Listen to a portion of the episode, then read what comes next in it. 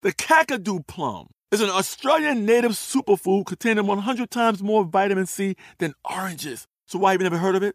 PR. No one's drinking a Kakadu smoothie?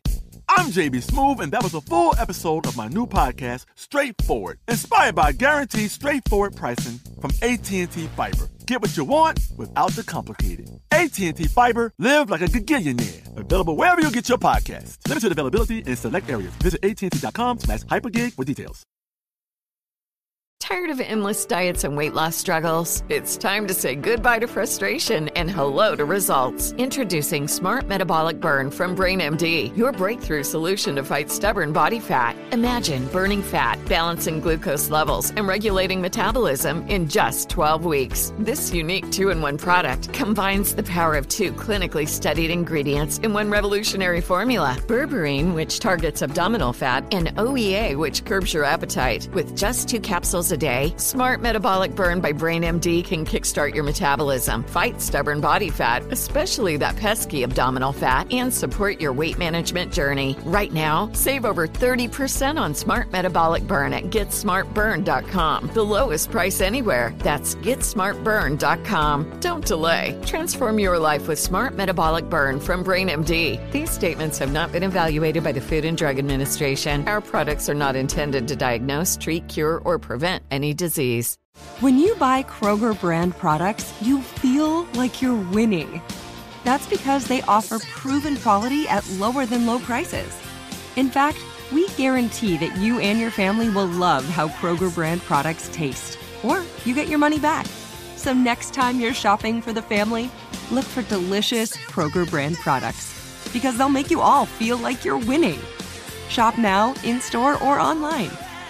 Kroger, fresh for everyone. Personology is a production of iHeartRadio.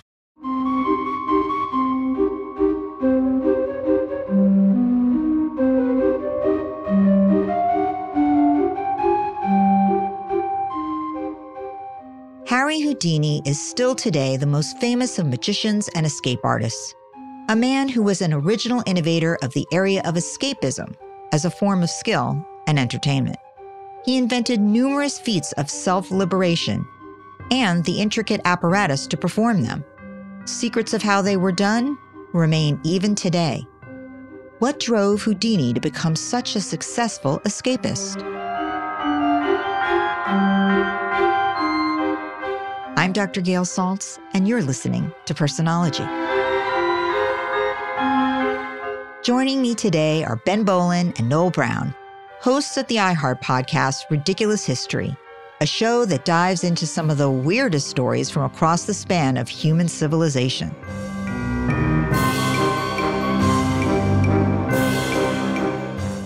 Harry Houdini was born in 1874, not as Harry Houdini, but as Eric Weiss, and he was not from Appleton, Wisconsin, as he portrayed himself. Not the American apple pie guy and magician of his later public persona, because actually, he was born in Budapest to poor Jewish parents. His is a story of classic immigrant escape. But from humble origins, Houdini became world renowned as a magician and an escape artist.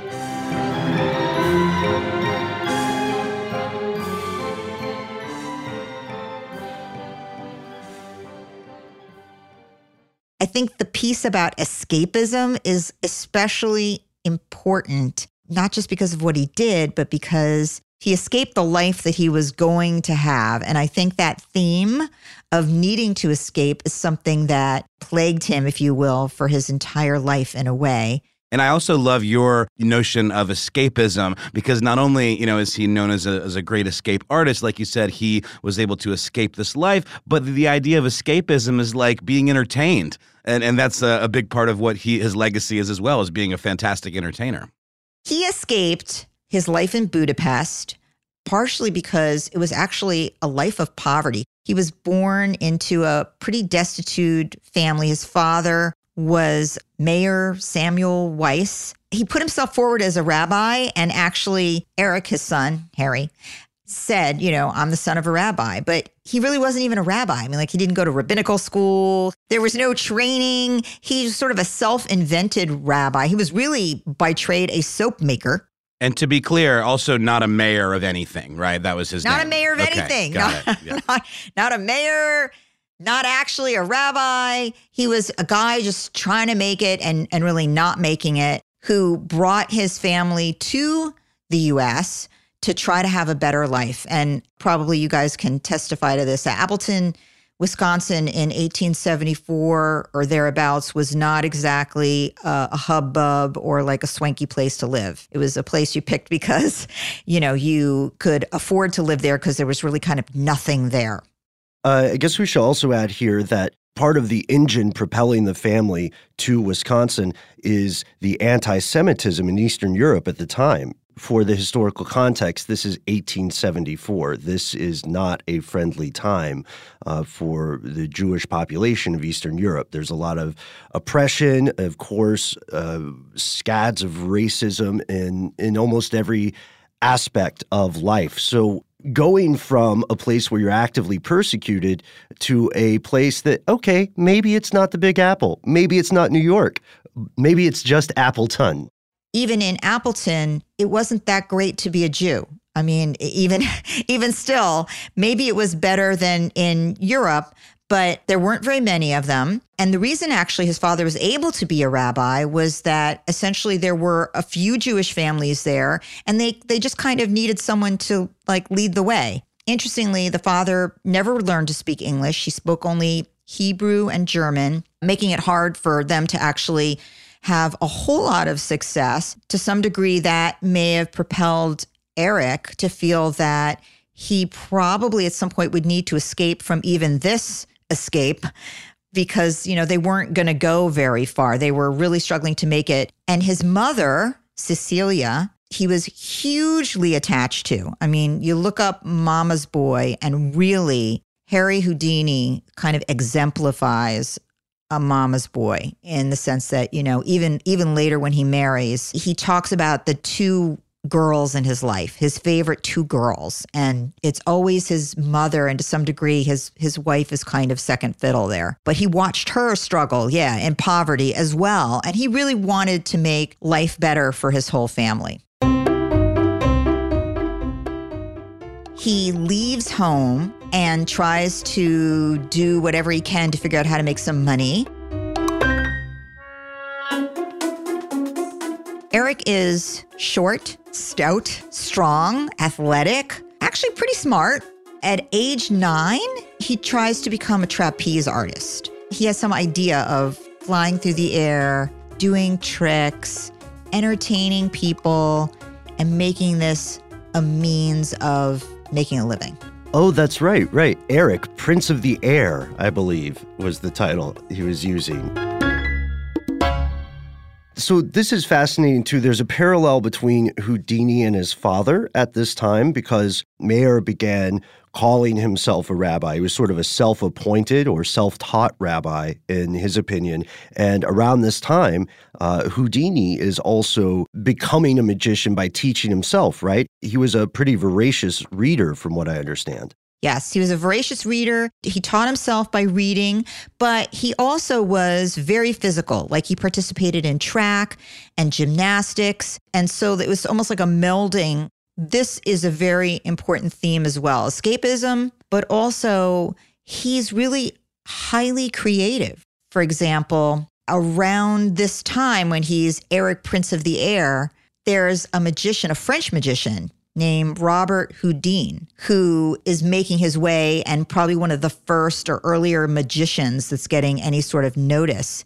You may wonder where did Eric Weiss get the idea to change his name to Harry Houdini?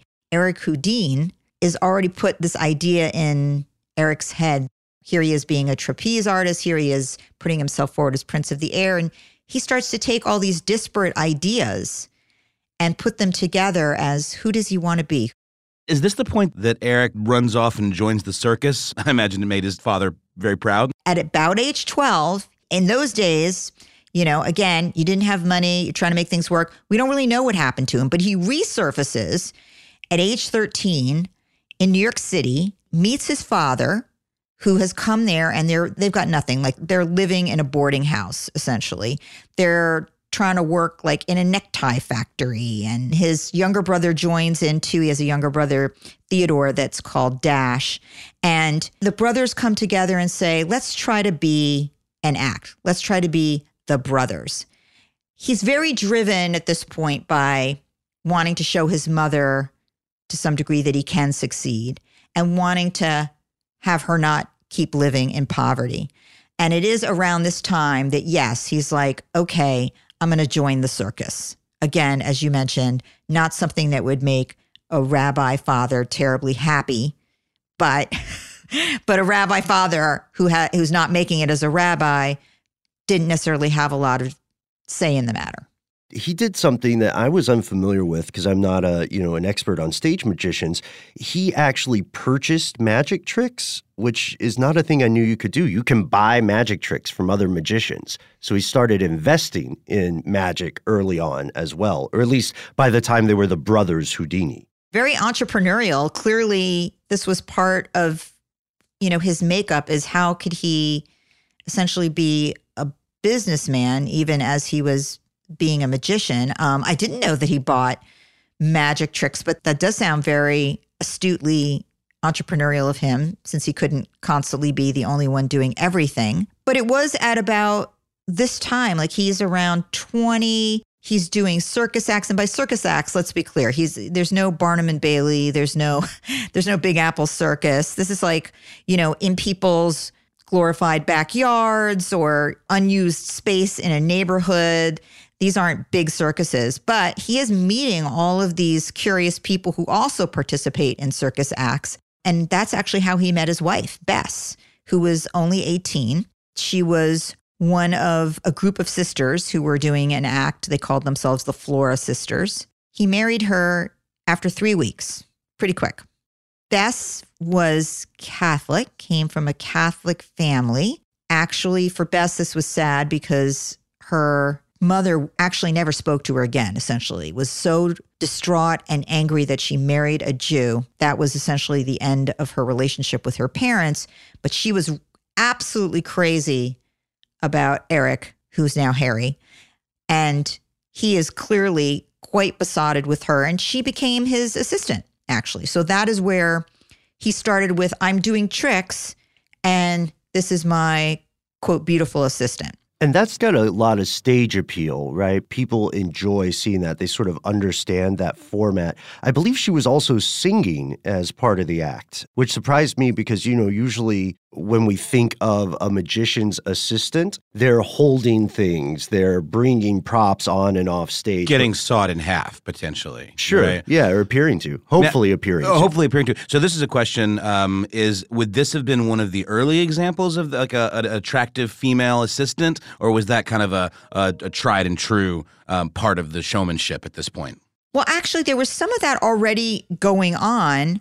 Um, the departure for Bess, which is interesting, is that, and this probably had something to do with the fact that, as I said, she came from a Catholic family and that Harry was from a Jewish family and that none of them felt that she should be displaying her wares, as it were. So, in fact, even though she was his assistant, she did not, like some of the other assistants who were bubbling up, dress in a glamorous way. She did not dress in a revealing way. It was not supposed to be super eye candy. It was really that she was assisting him and sort of part of the intensity of the magic or the entertainment or the tricks. And in fact, if you look at photos of her, she's in pretty conservative garb and almost like athletically conservative for those days. But Harry, he does recognize exactly what you guys are referring to that people want to see shocking things and he understands that at a at a gut level. And so he starts coming into before the act he appears with virtually no clothes on to demonstrate for example i've got no keys in my pockets or i'm not keeping anything on my person that could help me get out of this escape. That's ostensibly what it's for but in fact he understands on a certain level being exhibitionistic in all that that means is something that will draw people in and get them to spend money to see this, want to see this, because people by nature are voyeuristic. He understood that. Don't want to objectify the guy too much, but he's in shape. You know, he cuts a handsome figure. There's a hubba hubba to this. And he liked that. That was important to him. He wanted to be hubba hubba. And part of upping the ante, I guess, in his tricks was to be admired and to be remembered, which later will become very important in what drives him in this direction, up and up and up, to do more and more. This is interesting too, because when you're talking about how he's escalating stuff, how he's being exhibitionistic, it's not just a matter of check out my sweet pecs. He's also doing some kind of social engineering or publicity stunts when he approaches police stations and says, okay, guys, try to handcuff me and let's do it in public and see what happens. I thought that was interesting because when you're talking about how he is always doggedly seeking ways to escalate the show and the experience, he started taking it off of the stage. I don't know if you can go to police stations and do that today. No, I wouldn't think so. But I mean, you know, he, he definitely took it more into the realm of like uh, exhibitionism and almost like a weird hybrid of of magic and performance art, where he'd you know hang himself from cranes and do these death defying escapes and put himself physically in harm's way. I think that was the that was the big kicker there. And more importantly, put himself in the local newspaper before his actual show happened, right? 100%. He was a master marketer of himself, which was really like PR before there was PR. That wasn't a field and branding wasn't a thing. So before that even existed in, in some sort of concretized way, he understood that. And that's exactly what he was doing, that he was marketing himself and he understood a lot of things about human nature and maybe because he understood this about himself, that we are voyeurs. We like sadomasochism. You know, we like to see they got to the edge of death and then made it somehow. Or we like to see people to some degree harming themselves or like little forms of, of violence and hold our breath. And to some degree, both of those sadism and masochism, those are like normal human drives. And whether he understood that about himself and therefore understood about other people or just understood that other people would be drawn in by that. He played to all of those psychological mechanisms of the public. That worked for him in spades. We're going to take a quick break. When we get back, we'll dive into Houdini's conflict with purported purveyors of the supernatural.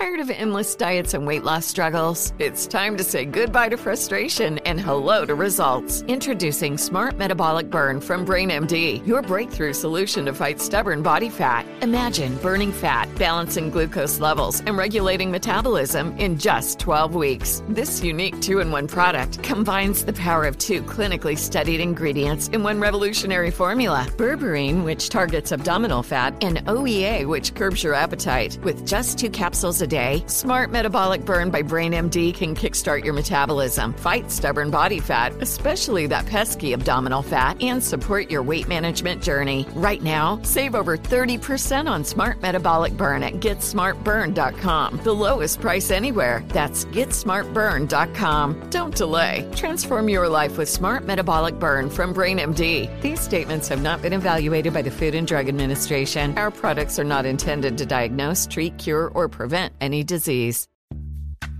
Snag a job is where America goes to hire, with the deepest talent pool in hourly hiring. With access to over 6 million active hourly workers, Snagajob is the all in one solution for hiring high quality employees who can cover all your needs. On demand, temp to hire, part time or full time. You name the position warehouse worker, retail associate, grocery store clerk, fitness trainer, baker, stylist, bellhop, podcast producer. Yeah, Snagajob's got a worker for that. With our easy to use platform, you're able to seamlessly post and fill available positions quickly with a dedicated customer support team to provide all the help you need along the way. Kind of nice knowing you have a talent pool like that in your own backyard, right? Snagajob is the partner you need to keep your business running smoothly. So visit snagajob.com or text snag to 242424 to talk to an expert. Snagajob.com, where America goes to hire. Are you feeling overwhelmed by anxiety? Struggling to find restful sleep or plagued by a restless inability to focus? It's time to break free from the chains of mental health challenges and discover a path to healthy living. Welcome to Amen University, founded by renowned psychiatrist and brain health expert Dr. Daniel Amen. Dr. Amen, alongside a team of esteemed doctors and experts in their fields, understands the struggles you're facing and are here to offer solutions. From debilitating anxiety to sleepless nights filled with worry, our courses are meticulously crafted to target these specific challenges head on. Join us on a journey of transformation led by Dr. Amen and a roster of top tier professionals. Say goodbye to the constant battle with your mind and embrace a future filled with hope and possibility. Visit our website today to explore our courses and start your journey towards a brighter tomorrow. Use code BRAIN10 and get 10% off. That's code BRAIN10 and get 10% off your first purchase. Amen University, because your mental health matters.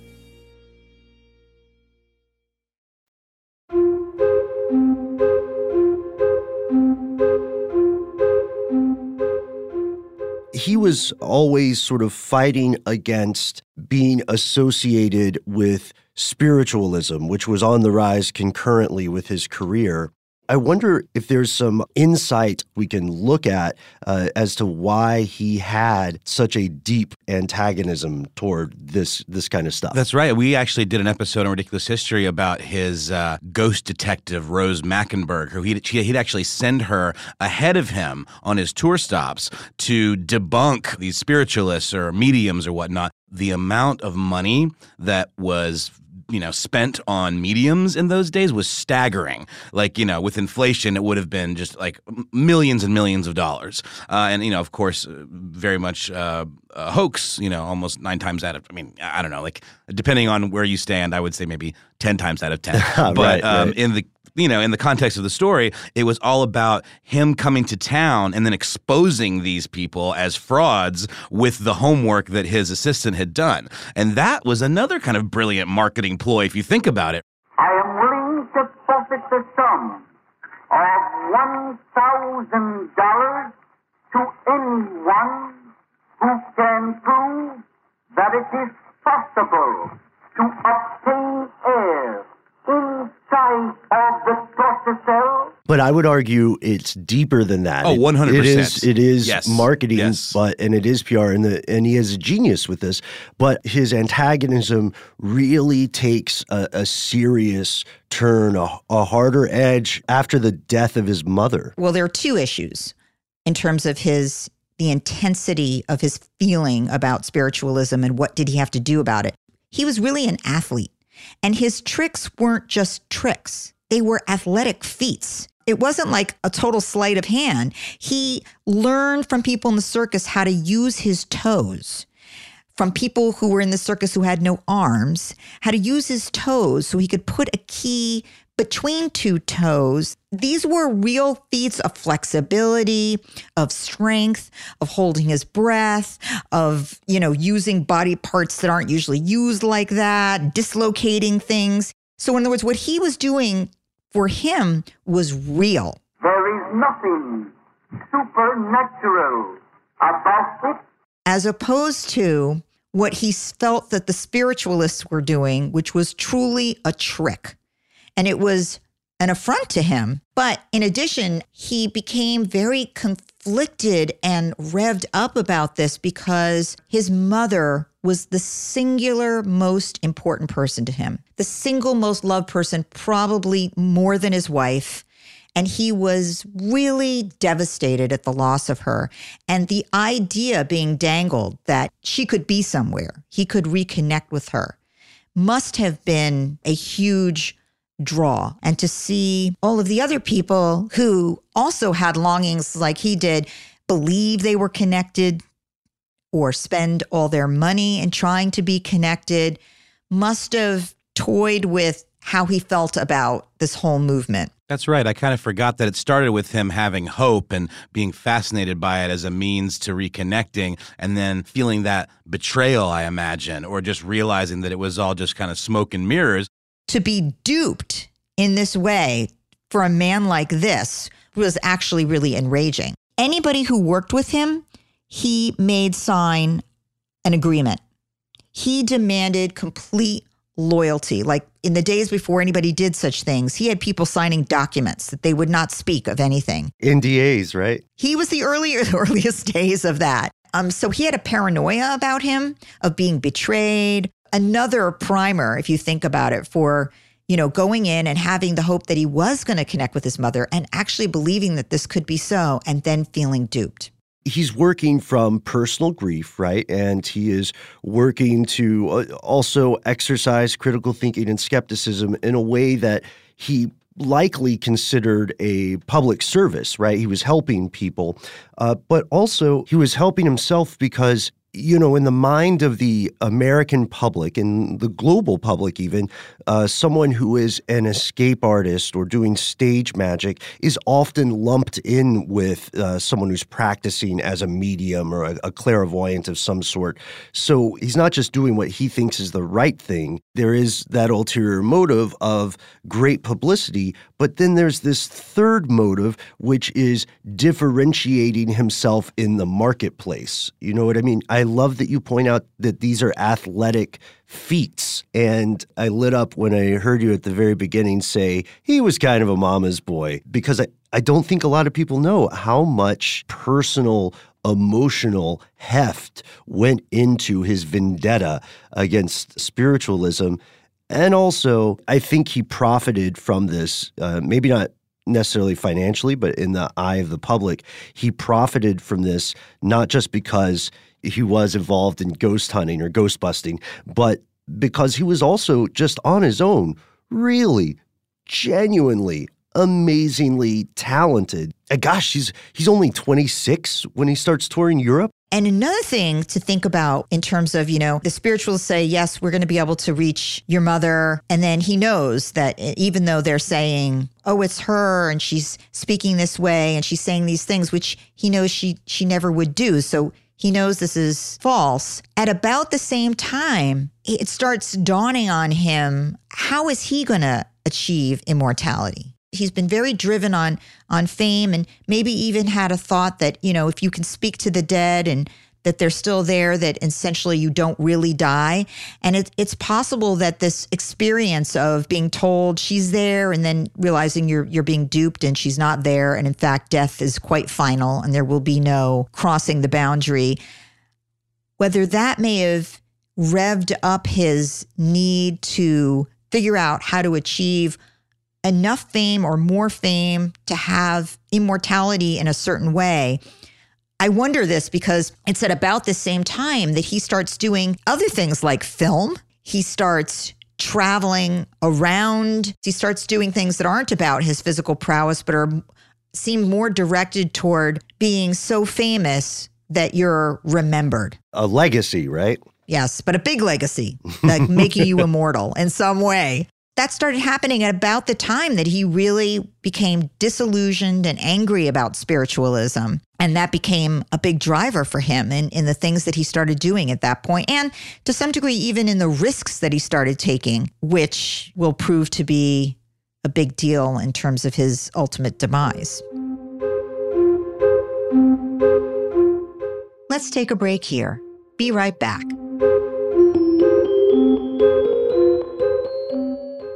Tired of endless diets and weight loss struggles? It's time to say goodbye to frustration and hello to results. Introducing Smart Metabolic Burn from Brain MD, your breakthrough solution to fight stubborn body fat. Imagine burning fat, balancing glucose levels, and regulating metabolism in just 12 weeks. This unique two in one product combines the power of two clinically studied ingredients in one revolutionary formula berberine, which targets abdominal fat, and OEA, which curbs your appetite. With just two capsules a day, Smart Metabolic Burn by Brain MD can kickstart your metabolism, fight stubborn body fat, especially that pesky abdominal fat, and support your weight management journey. And right now, save over 30% on Smart Metabolic Burn at GetSmartBurn.com. The lowest price anywhere. That's GetSmartBurn.com. Don't delay. Transform your life with Smart Metabolic Burn from Brain MD. These statements have not been evaluated by the Food and Drug Administration. Our products are not intended to diagnose, treat, cure, or prevent any disease.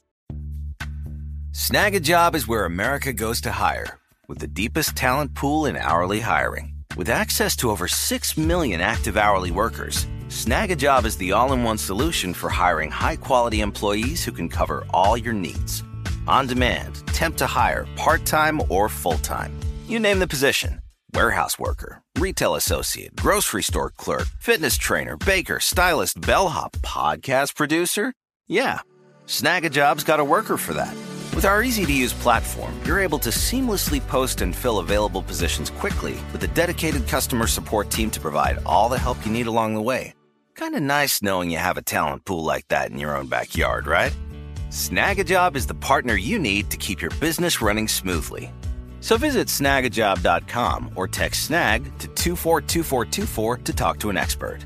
Snagajob.com, where America goes to hire.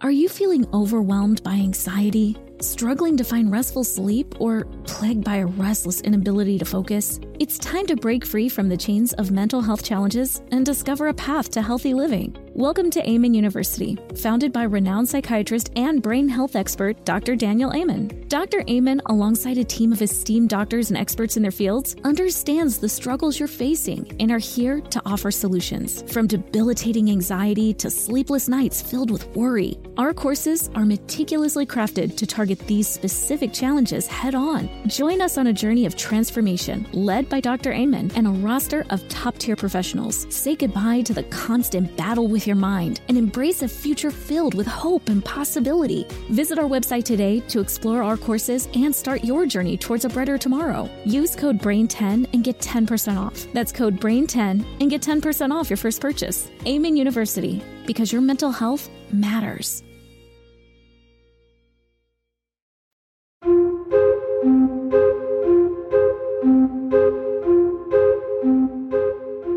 You've heard us allude to some of Houdini's uh, specific tricks or acts. Uh, he is the father of escapism, uh, someone who can legitimately say they're an escapologist. When he began his career, he was doing sort of card tricks, coin tricks, that kind of stuff.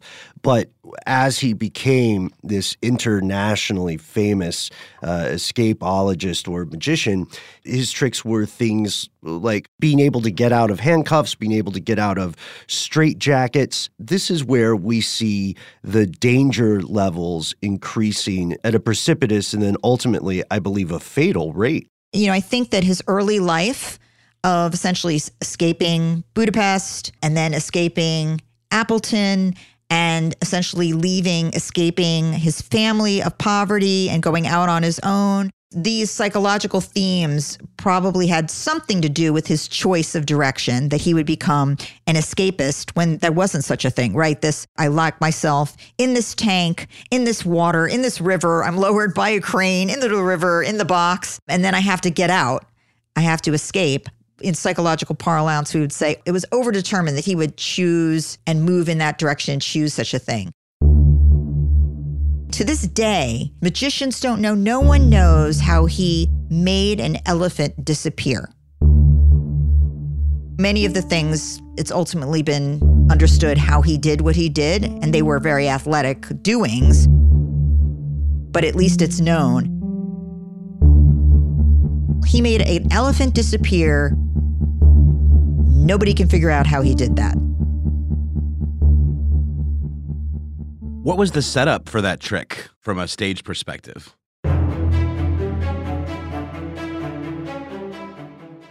Houdini performs this vanishing elephant act at the Hippodrome Theater in New York because, understandably, they need a big room, right? This has the world's largest stage at the time. All he needs is a huge cabinet a team of 12 other people, and an elephant. The audience was able to see inside the cabinet. You would be able to look at it and tell that there wasn't, you know, an easy exit or hidden door or something. But then once they closed the cabinet and reopened it, boom, the five ton, eight foot tall elephant is gone. Insane. Today, if we saw that, we would say insane. I think even more insane is the idea that magicians today aren't don't know how Houdini pulled that off, how that actually happened, which is fascinating, which is very different from the dramas that he would create around other sorts of tricks or, you know, escape performances that he did, where, as you point out, he would come to town, generate this tremendous publicity by going to the police station and saying, strip me naked, put me in the cell, do your best. And then they would all leave. And then he would A, be out having escaped, and he would have moved other prisoners around from different cell to different cell it would be astonishing in some short period of time how he'd clearly opened many cells. And then that would razz up everybody in the town who would then, of course, want to pay for a ticket to see whatever he was going to do on stage. You know, when we think of the Chinese water torture cell. Ladies and gentlemen, in introducing my original invention, the water torture cell, although all of these things can function as sort of a, a metaphor for his own genesis and origin story. They all have an element of torture in them.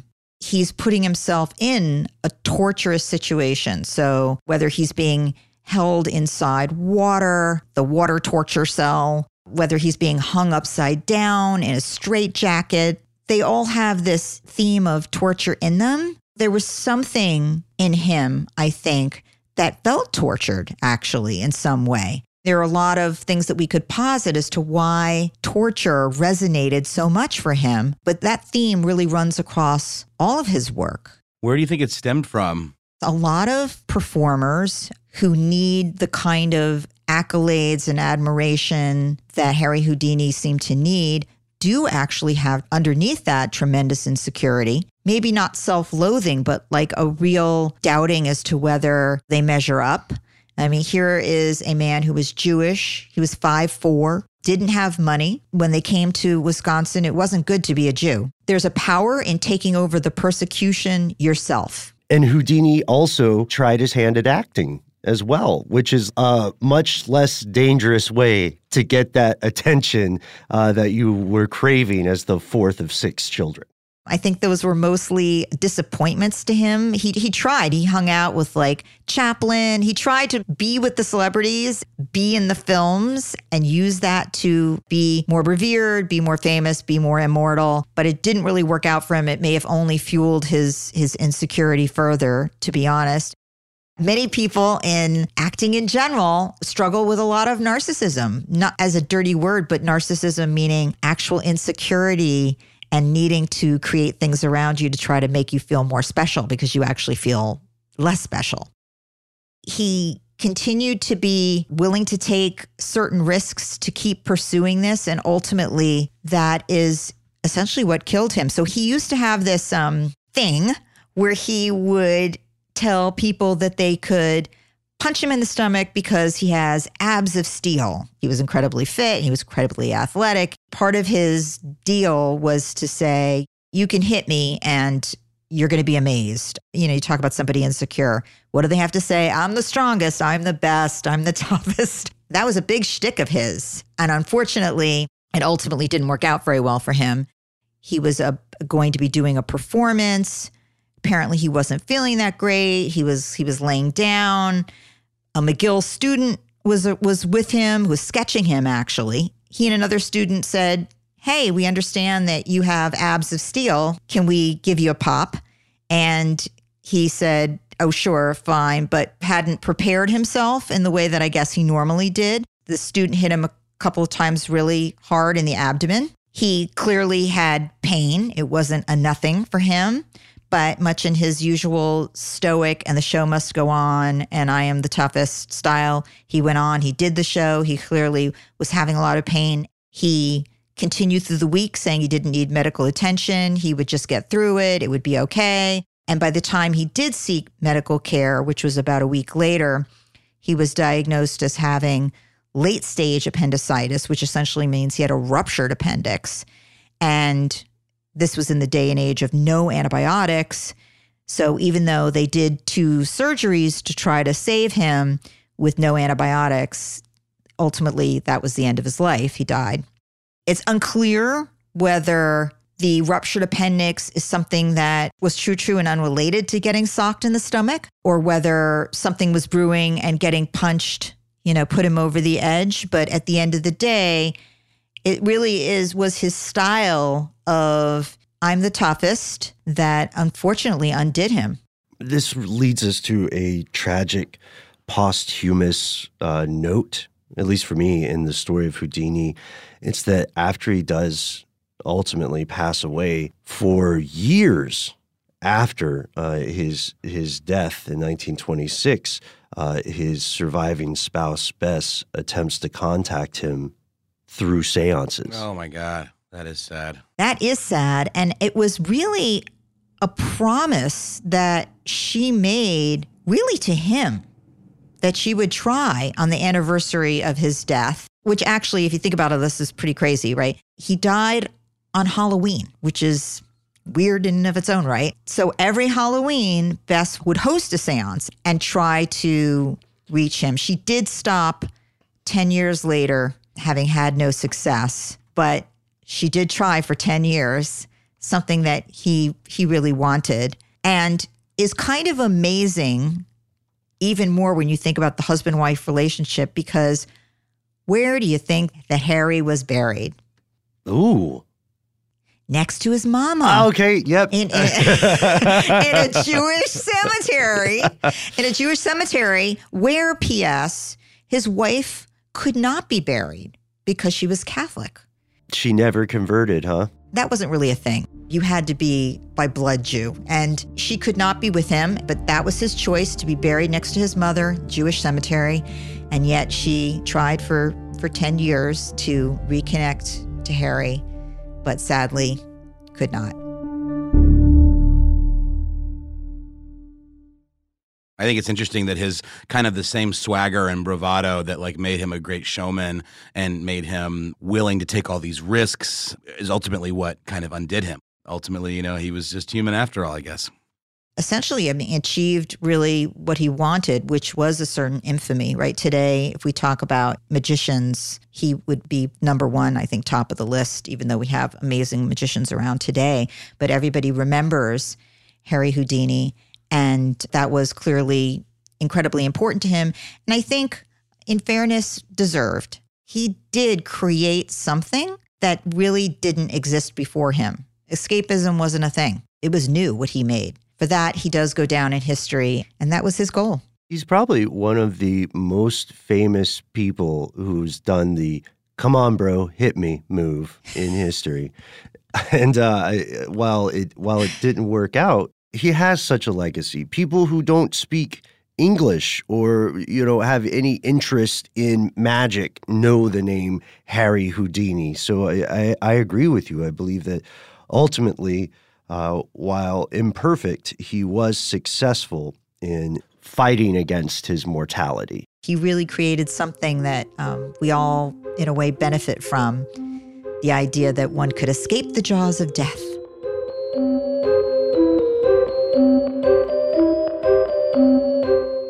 Well, that wraps up this episode. I want to thank Ben Bowlin and Noel Brown for joining me on this episode. If you like what you heard, you should check out their show, Ridiculous History. It's got some great stories from history, and it's a lot of fun. If you want more from me, you can check out my book, The Power of Different The Link Between Disorder and Genius, or tweet me at Dr. Gail Saltz. Thanks for listening.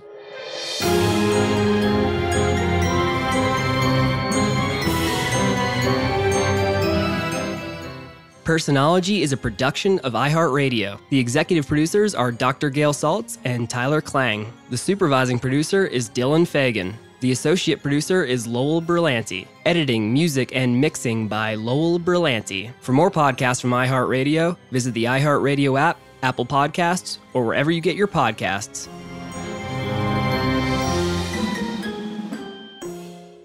Tired of endless diets and weight loss struggles? It's time to say goodbye to frustration and hello to results. Introducing Smart Metabolic Burn from Brain MD, your breakthrough solution to fight stubborn body fat. Imagine burning fat balancing glucose levels and regulating metabolism in just 12 weeks. This unique two in one product combines the power of two clinically studied ingredients in one revolutionary formula berberine, which targets abdominal fat, and OEA, which curbs your appetite. With just two capsules a day, Smart Metabolic Burn by Brain MD can kickstart your metabolism, fight stubborn body fat, especially that pesky abdominal fat, and support your weight management journey. And right now, save over 30% on Smart Metabolic Burn at GetSmartBurn.com. The lowest price anywhere. That's GetSmartBurn.com. Don't delay. Transform your life with Smart Metabolic Burn from Brain MD. These statements have not been evaluated by the Food and Drug Administration. Our products are not intended to diagnose, treat, cure, or prevent any disease. This is Malcolm Gladwell from Revisionist History. eBay Motors is here for the ride. With some elbow grease, fresh installs, and a whole lot of love, you transformed a 100,000 miles and a body full of rust into a drive that's all your own. Brake kits, LED headlights, whatever you need, eBay Motors has it. And with eBay Guaranteed Fit, it's guaranteed to fit your ride the first time, every time, or your money back. Plus, at these prices, you're burning rubber, not cash. Keep your ride or die alive at ebaymotors.com. Eligible items only, exclusions apply. Are you feeling overwhelmed by anxiety, struggling to find restful sleep, or plagued by a restless inability to focus? It's time to break free from the chains of mental health challenges and discover a path to healthy living. Welcome to Amen University, founded by renowned psychiatrist and brain health expert Dr. Daniel Amen. Dr. Amen, alongside a team of esteemed doctors and experts in their fields, understands the struggles you're facing and are here to offer solutions. From debilitating anxiety to sleepless nights filled with worry, our courses are meticulously crafted to target these specific challenges head on. Join us on a journey of transformation led by Dr. Amen and a roster of top tier professionals. Say goodbye to the constant battle with your mind and embrace a future filled with hope and possibility. Visit our website today to explore our courses and start your journey towards a brighter tomorrow. Use code BRAIN10 and get 10% off. That's code BRAIN10 and get 10% off your first purchase. Amen University, because your mental health matters.